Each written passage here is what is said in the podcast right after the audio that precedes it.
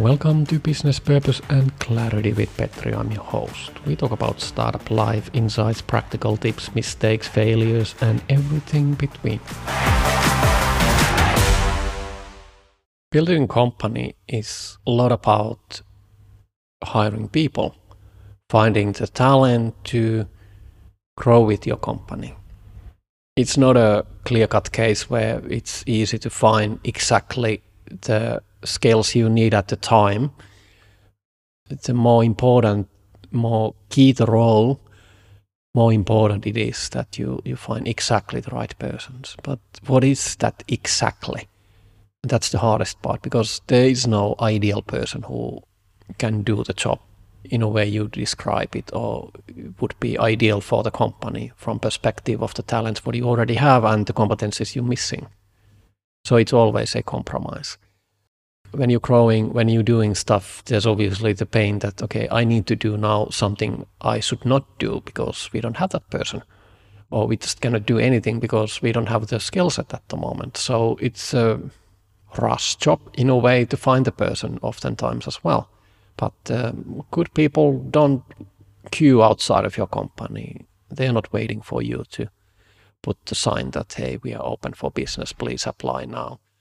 If you take someone just because you need it and you have a pain to do something, oftentimes what I have found out is that you will regret it dearly afterwards.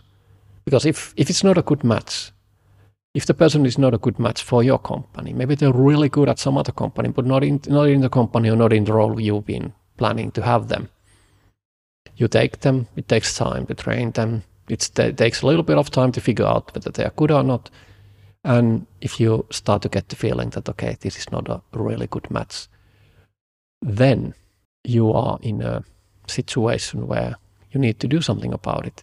You are not actually getting the stuff done, which is supposed to be done. Time is going. You probably have to start to look for another person and fire the person who is at the moment filling the position.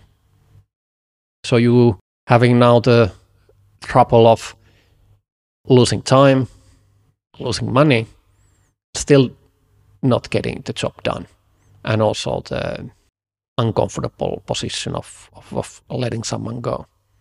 This is the reason why it's better to not fill a position if you're not feeling comfortable about the person, or if you have a gut feeling that uh, some intuitive sense that this is not exactly what we are looking for, or I'm not sure about the person. It's always better to say no if you are in doubt. In the process of recruiting, this is regular stuff. I hopefully you you already know that, but in case it's news for you, you hire for the strengths. You're looking for the skill sets, the talents, what you need, and you're looking for the best person who already have those.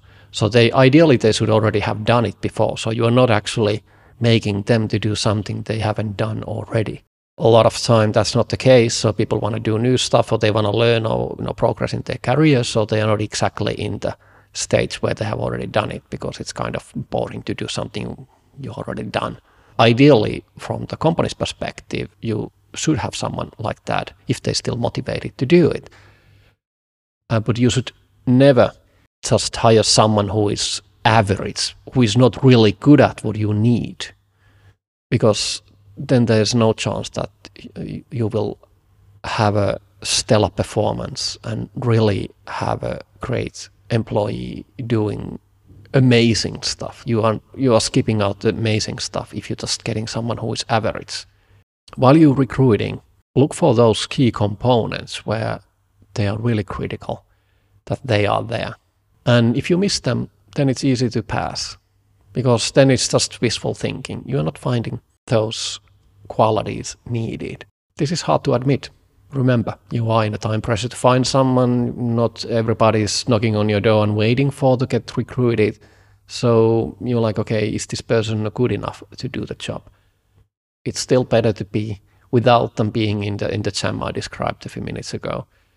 Keep that in mind when recruiting and be brutally honest. It's good to have other people helping you get the evaluation, those people you trust, so that you're not making the mistakes because it's really expensive to do mistakes with people. But hey, it's still life, it happens. Better if you can learn and uh, do better next time.